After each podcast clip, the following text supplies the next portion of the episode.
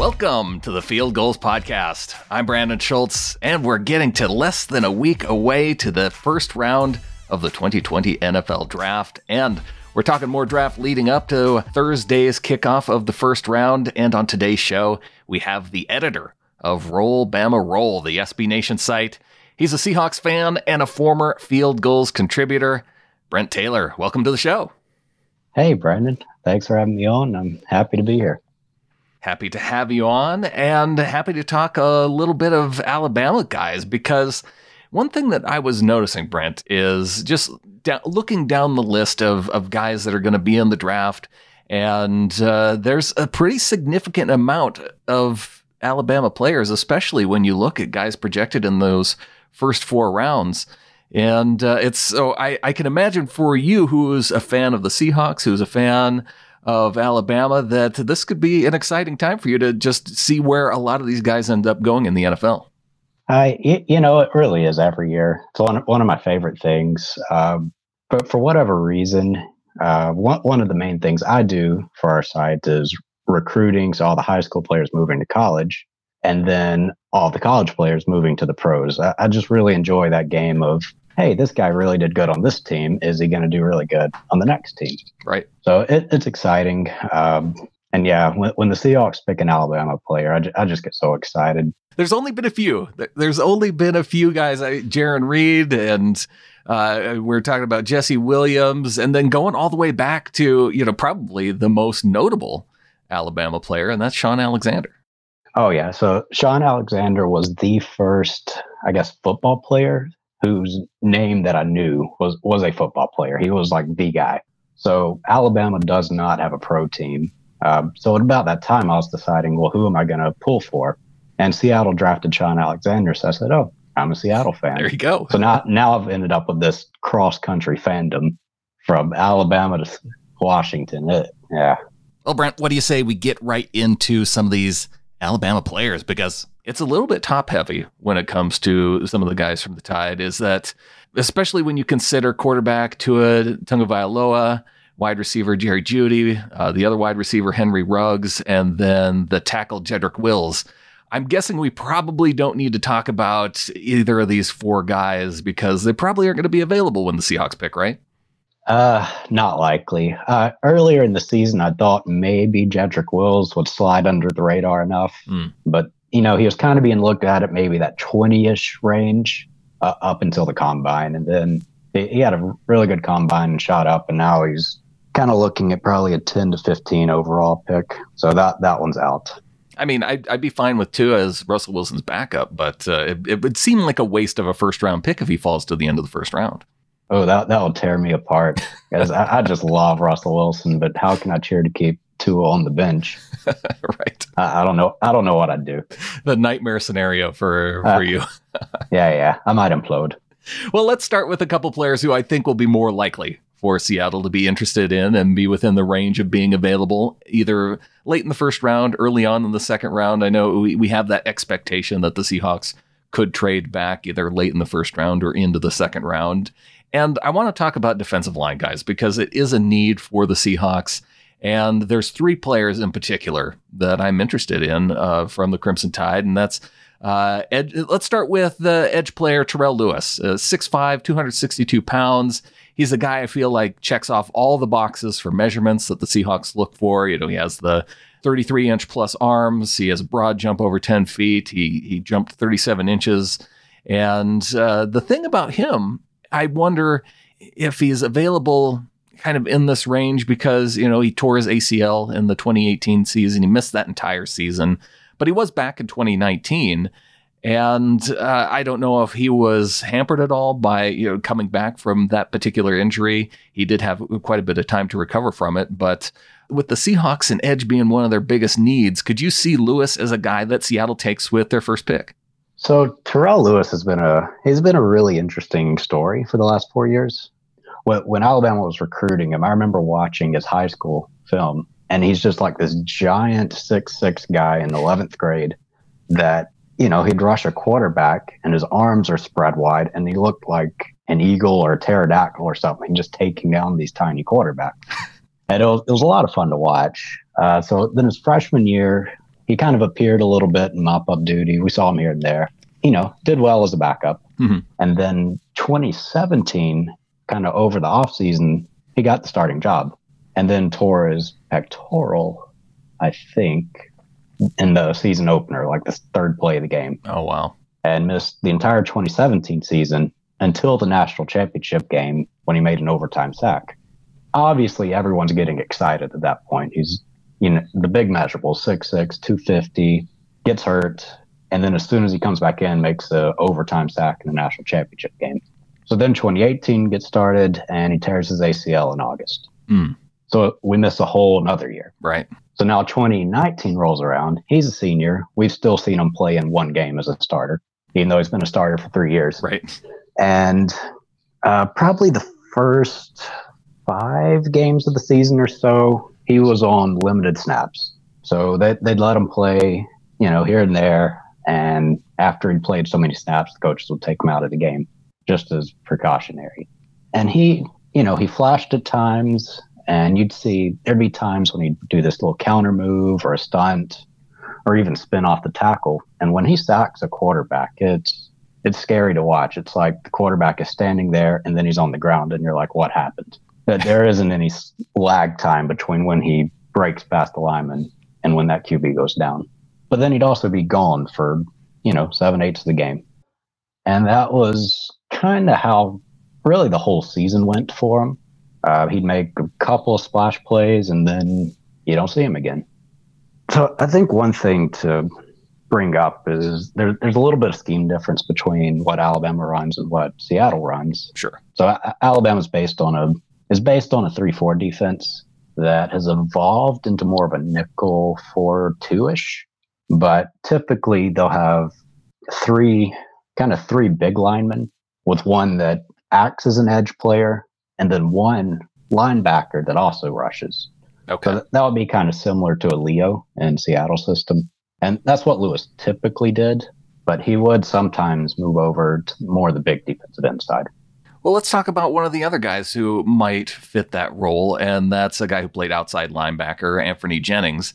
He doesn't have the height that Lewis has, and he doesn't quite have the arm length that the Seahawks would be looking for, but I, I think it's, you know, essentially a, a rounding error uh, away from being 33 inch arms.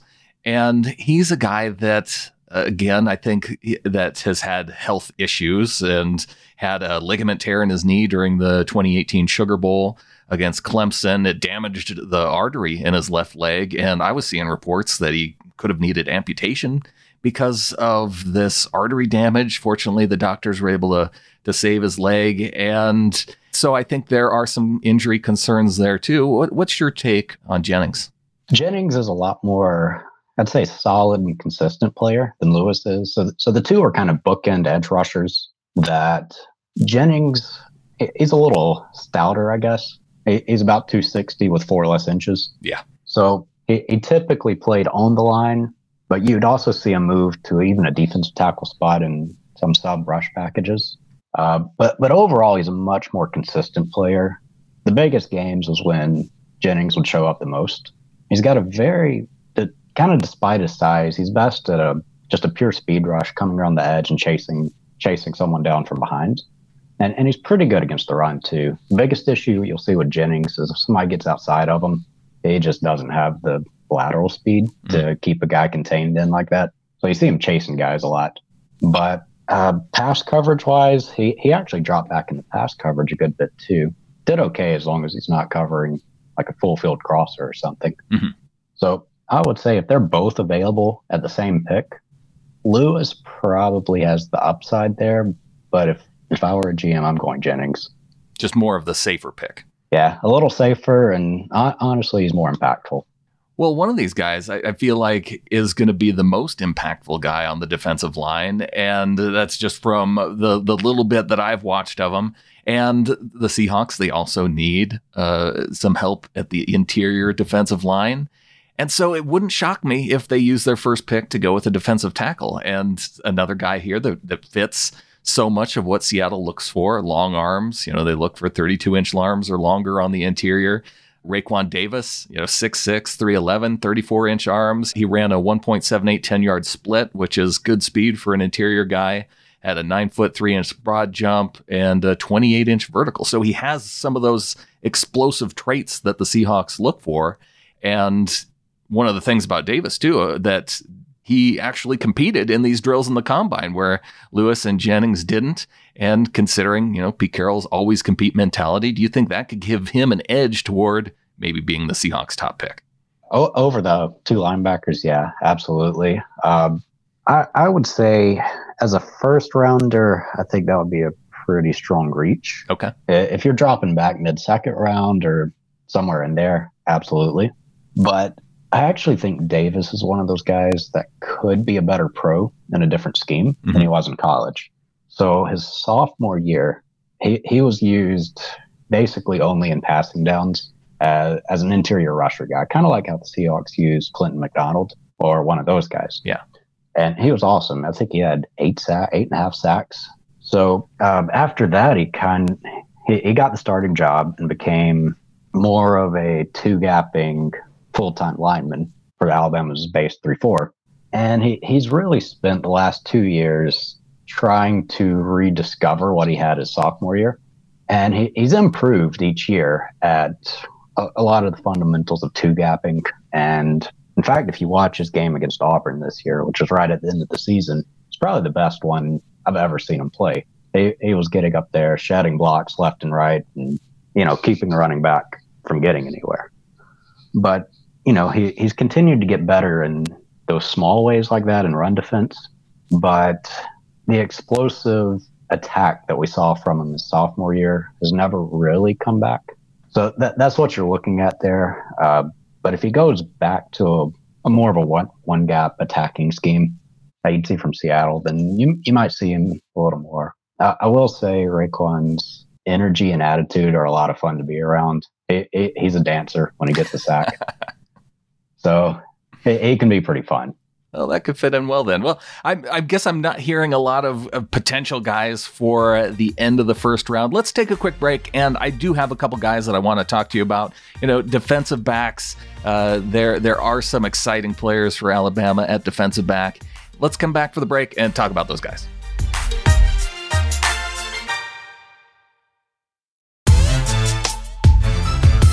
Joined by Brent Taylor, the editor of Roll Bama Roll, the Alabama SB Nation site, and we are talking potential Alabama draft picks for the Seahawks.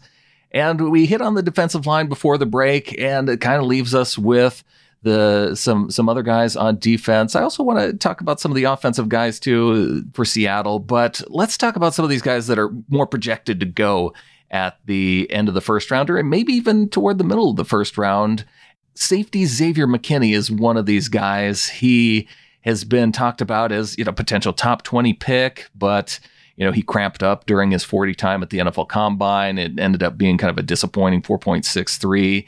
Chances are he could be off the board from a lot of the, the mock drafts and a lot of the analysis that I see. But I do want to get your thoughts on him, just in case he either falls to Seattle or considering, you know, maybe they could package up pick 27 with one of their second round picks to move up into the early 20s. How would you feel as a Seahawks fan about that kind of trade? I don't know if I'd really be okay with a big trade up for him. Maybe a spot or two, but but if he fell to the Seahawks' natural pick, I'd, I'd be pretty happy with it.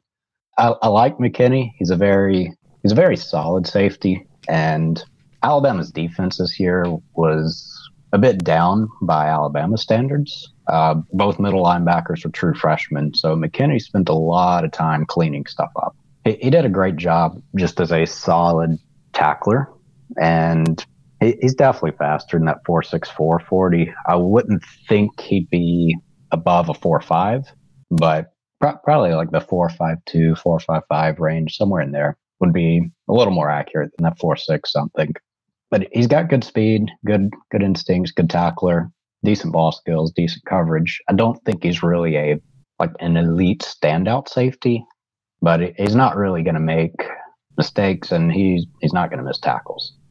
Yeah, I've seen him mocked as you know kind of in that neighborhood of the Miami Dolphins inside the top twenty. So that would be something. So maybe maybe too much of a reach to try and go up and get him at that point. How about cornerback Trevon Diggs, another guy who is could potentially be off the board by the time the Seahawks pick? It's a guy who I feel like we've seen mocked to the Seahawks quite a bit. You know, one of the players who opted to pass on a lot of the testing at the combine to wait for his pro day, and then the pro days get canceled. But at least we know that he has that arm length that the Seahawks covet. But considering how you know how rare it is for the Seahawks to take a defensive back early, I mean Shaquill Griffin, the highest drafted corner. Uh, what what do you think the chances are that the that Pete Carroll could be looking at Trevon Diggs? Oh, he definitely could, and you know the media is they, they, they love mocking a six two six three cornerback to Seattle. Oh yeah, uh, you know it's the it's the easy thing to do, but Diggs really would fit pretty well in the system. So Alabama's secondary typically runs a quarters pattern matching. So that outside guy, he typically played left outside or right outside Sherman's old spot. Yeah. Whichever side you like to do your right and left. Defensive from. left, offensive right, I suppose. There you go. yeah. So he's typically played more of a quarters type zone there. So the, the way Alabama will run it is depending on what the slot guy does. He either takes the underneath guy or goes deep, but he doesn't really often cross the field, mm. which is pretty similar to Seattle's cover three base. So that that would translate pretty well. He's got a good press coverage and then can bail off deep with a guy and stay with him well. So anyway, Diggs is a guy that came to Alabama as a receiver. And so he's Stefon Diggs' younger brother. Right. If, if you happen to miss that. Right. but so he came as a receiver and actually as a true freshman earned the starting punt return job. And, you know, he got some time as a backup receiver, even as a freshman, which doesn't really happen often. Mm. So most of the fans were pretty excited about him. Like, all right, this guy's winning the coach's trust in an important position like punt returner, which Alabama's typically favored hey, if you can fair catch it without dropping it, that's a lot better than being a good returner. so make good decisions. That's kind of been a priority. So that, that spoke to a lot that as a freshman, the coaches had that trust in him. But then 2017 came and he actually swapped the corner right before the season started and got the starting job and then ended up getting benched about two quarters later. Oh, wow. So he, he kind of played back up for another year. And 2018, man, he was playing lights out as a first year starter and then he broke his leg. so it, you know he's being talked about as like a rising junior, possible first round pick, and then breaks his leg, and he comes back for a senior season, and really for the first probably three quarters of the year, he was amazing. So you, would see a lot of he's he's really good at kind of using those receiver skills and just going downfield. You can see him jump and make this kind of crazy diving one handed swat he got one in 2018. It was either against DK Metcalf or might have been AJ Brown, one of those Ole Miss guys. Mm-hmm. They had five NFL receivers on the same team. it, I mean, it's just a crazy one-handed sprinting down the field breakup, and he does those quite regularly. And then at the same time, you'll see him get turned around and just totally lost on a deep ball and completed. So it's kind of like this Jekyll and Hyde on the same type of thing, mm-hmm. which is really weird do you see him being a, a first round, somebody going for him in the first round, or do you think he's going to be a guy who slips ultimately to the second round or later? I think it'll be second round. I, I think teams are going to see some of the injury history. They'll see a little bit of the coverage inconsistencies. They'll see the sitting out the combine and sitting out the bowl game, and they'll see his tackling, which is not good. um, that that's kind of the big thing. I think the coverage bit will be fixed that's I think that's just a new to the position still. Yeah, and it shows up occasionally. He's got the speed, he's got the size, he's got the footwork, but the the tackling is he's had some issues. Well, and one of the things that I trust about Pete Carroll is that he will he will find the guys who have all of the talent and find a way to to coach that guy into a better player. A lot like we saw with Shaquill Griffin uh, oh, yeah. third round guy, and he didn't have the greatest tape uh, in in his college game. You know, a lot of slants where he got beat on, and uh, there were some weaknesses to his game too. And even even with Diggs, I think the second round, I it, it probably makes it a little more likely. But also considering the fact that the Seahawks just traded for Quinton Dunbar, it, it seems unlikely to me. But I suppose with Griffin being up for a contract next year, with Quinton Dunbar being up for contract next year, it could be possible for uh, with the limited offseason program, the Seahawks could be looking to sign guys primarily to play in the backup role in their first rookie season uh, before taking on more of a, a, premier role on the team. Yeah, it would be. It'd be a bit, bit of a luxury pick, but I don't know. That's one that could work out, and I do think Diggs would fit this scheme better than he would a lot of other pro teams. Well, we've kind of gone through a lot of the, I'd say, you know, the first two, three round type guys.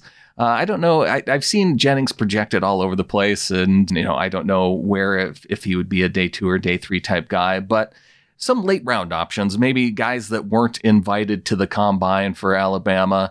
Uh, who are some of those guys that are on your radar as potential, maybe day three options for the Seahawks? So there's a couple of defensive backs and Shyheim Carter and Jared Mayden that so Mayden's got good size and speed, mm-hmm. but I don't expect him to get drafted. He's again not not the best tackler and okay coverage guy, but he's someone that you know Seattle might look at as a safety corner hybrid kind of guy that be a good undrafted free agent. Uh, Shyheim Carter, probably not. He he's kind of small, short arms, I, I don't see that one being a fit. Yeah, I saw he had, I think, under 30 inch arms even. Probably. He looks like he's my size on TV, and I'm small. but uh, the the fun one though is offensive tackle Matt Womack.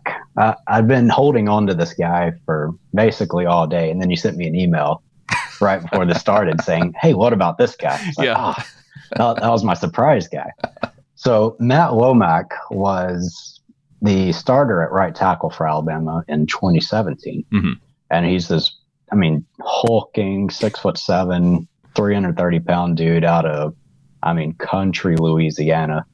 And man, he's a run blocker. Uh, there's not a whole lot in the way of dropping back and pass blocking and keeping up with any sort of speed rush. But you put a guy in front of him and tell him, hey, block him into the end zone. that guy's going into the end zone. So he, he was the starter for a full year, did okay, other than they kind of had to help him out on third down. Teams started blitzing over the right side like that. Okay. Then going into 2018, he broke an ankle or a toe or something like that and had to miss like the first three weeks of the season.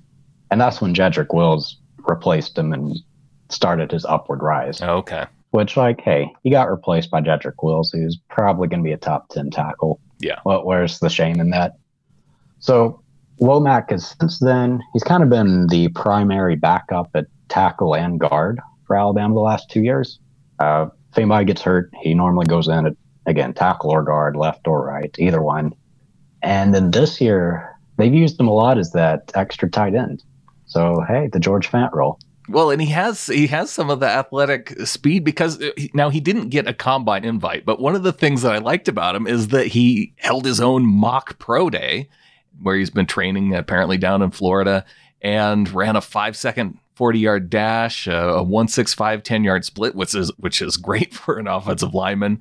And uh, benched, I'm not sure I believe it, but that's great. that's I don't. Yeah, that seems a little bit uh, uh, too good to be true, if you ask me. But uh, yeah, 26 times on the bench press. I, I, think that's probably something with video that you can uh, that you, that you don't have to fudge at all. But uh, I I think that maybe as a potential late ground guy, that this could be a guy to look for. Yeah, yeah. I mean, if he's still available, seventh round, sixth round, maybe even sixth round. Yeah. Hey, take a shot, make him your sixth offensive lineman, kind of a swing guy wherever you need him, and throw him into tight end on the goal line. There you go. Or do you do you see him uh, as potentially as a guard type prospect too at the NFL level, or do you think he's got to be more outside on the on the tackle spot or tight end, you know, playing that George Fant tight end role? Um, I, I don't know. See, it, it was one of those things after Wills replaced him. A lot of us thought, hey, maybe Womack's going to move inside, play guard, and win that over. He, you know, he's already big and strong and mm-hmm. run blocks well and doesn't drop well.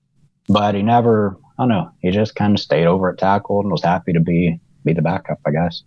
So he could be a decent guard, or I don't know. Maybe he's too tall. Six seven is a really tall guard. It's it's a, he's a big dude for a guard, but they, they like their maulers. Oh yeah, put him right beside DJ Fluker, and you got a lot of size. Well, Brent, really want to thank you for coming on the show. Before we get on out of here, though, before we finish up this episode, I got to ask you about Tua. Um, and okay. because I just I want to know what kind of NFL quarterback you think that he's going to be. I absolutely love Tua. I mean, he is the best quarterback I've ever watched. Definitely at Alabama, probably in college at all. Which you know, I've only been watching college football for. I'm still young, but if I were an NFL GM, I'd absolutely be leery of him. the The injury history is very real and it's hard to get around that. I mean, it's just been one after the other since he's been here. But you, you know, if you throw throw that injury history out and said, "I'm not even going to look at that. I'm totally fine with it. I think they were all flukes." That there's only really two major negatives that get thrown around, and the first is arm strength. And you keep saying, "Oh, he can't throw 60 yards. He can't throw 55 yards." And uh, I always think that's kind of a funny one because we, we end up that with one quarterback or another every year. Yeah. There's one guy that's really good that can't throw that far, and one guy that can throw really far that's not that good. and they end up getting flip flopped in draft positions because I don't know, people overthink it. Yeah. So Justin Herbert, I think I th- I feel like you're taking a shot at Justin Herbert there. yeah, it could be Herbert. I actually haven't watched a whole lot of Herbert, yeah. so I, I won't speak. But you know, you're Josh Allen's from last year, someone like that. Sure. But the the fun thing about Alabama's offense is this year they kind of threw in a lot of digs at him for throwing a whole bunch of slants, and that that was very much a Steve Sarkisian offense. But this is Sarkisian's first year. I mean, it's definitely a West Coast timing based offense, and it's a lot different from what Tua was throwing in 2018, which was a very vertical, like play action vertical based offense.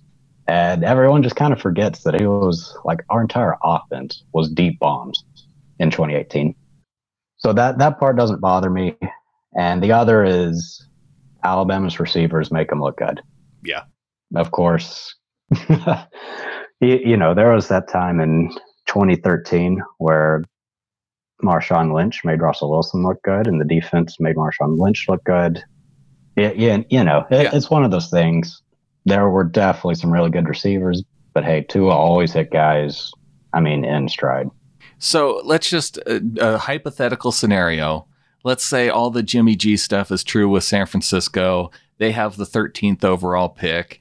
I know a lot of people projecting, you know, the, the wide receivers, you know, either Ruggs or Jeudy to go to San Francisco. But if Tua is there, and and oh, say man. all the all the, the don't do this to me. would you be happy or sad if Tua went to the 49ers? Oh, I'd be so upset. okay. Like Oh, that that'll be hard. I don't know what I'd do. I'd have to cheer for him, but like I couldn't. I just had to know. I, I just I need to know where your heart lies on this. Oh, that would hurt. That that might be worse than putting him in direct competition with Russell Wilson. Brent Taylor of Roll Bama Roll, the Alabama SB Nation site. Brent, if people want to check out, I, am sure you guys got a lot going on at the Alabama site, and uh, you guys got some draft previews going on? What what do you got going on here leading up to the draft? Uh, we'll be starting up our draft previews pretty soon. Uh, and then obviously I'll do most any of the uh, afterwards. People get drafted where they're going, and I, I normally end up reaching out to a bunch of you SB Nation blogs and saying, "Hey, I'll do whatever content you want on these guys." Definitely got some, you know, hazard of the job. Families of Alabama players that don't get drafted send me angry emails uh, it, it happens. It's fine. Uh-huh. So, so yeah, we'll do that. Uh, the other thing we're doing is just kind of walking back and doing a kind of a fan voted all decade team where I'm just setting up tiers of wide receivers like, hey, Julio Jones or Mari Cooper, who you got? And watching our commenters just duke it out. It's a lot of fun. You know what? If you published some of those letters from families, that would be, I, I would tune in for that for sure. Oh gosh, uh, I'll avoid that. Uh, uh, you know, occasionally you do get some from a former player that maybe didn't go pro or something, and you know, maybe I just happened to highlight a play from 2009 where he contributed, and just reaches out to him and said, "Hey, really appreciate you, like, you know, putting us in, putting us in memory." And so it, it's really cool. It's oh, cool, cool. It's a cool gig. Brent, really want to thank you for coming on and helping break down the Alabama guys. Uh, definitely check out uh, the Alabama site as well at SB Nation, and we'll look forward to talking to you if if one of these guys ends up on the Seahawks next week. Absolutely. A big thanks once again to Brent, and he's going to be back. We're going to do a part two, and Brent and I are going to look at some of the SEC prospects just outside of Alabama, but still inside the conference. Players that he's familiar with, players that, you know, having that perspective, a guy that you might want on your NFL team eventually. So we'll get Brent back on. We'll talk about that coming up next. And so be sure to subscribe to the show, sbnation.com slash NFL podcasts. Stay tuned, more to come. And until then, go Hawks.